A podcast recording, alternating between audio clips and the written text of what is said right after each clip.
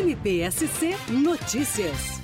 Esse acordo realizado extrajudicialmente com o município para que seja juntado na ação civil pública que visava a reforma da rodoviária, ele é muito produtivo porque ele vai trazer não só mais segurança na estrutura do ambiente público, como também muito mais conforto e até conveniência para o consumidor, para aquele turista e até mesmo para o morador da cidade que faça uso da rodoviária para o seu transporte.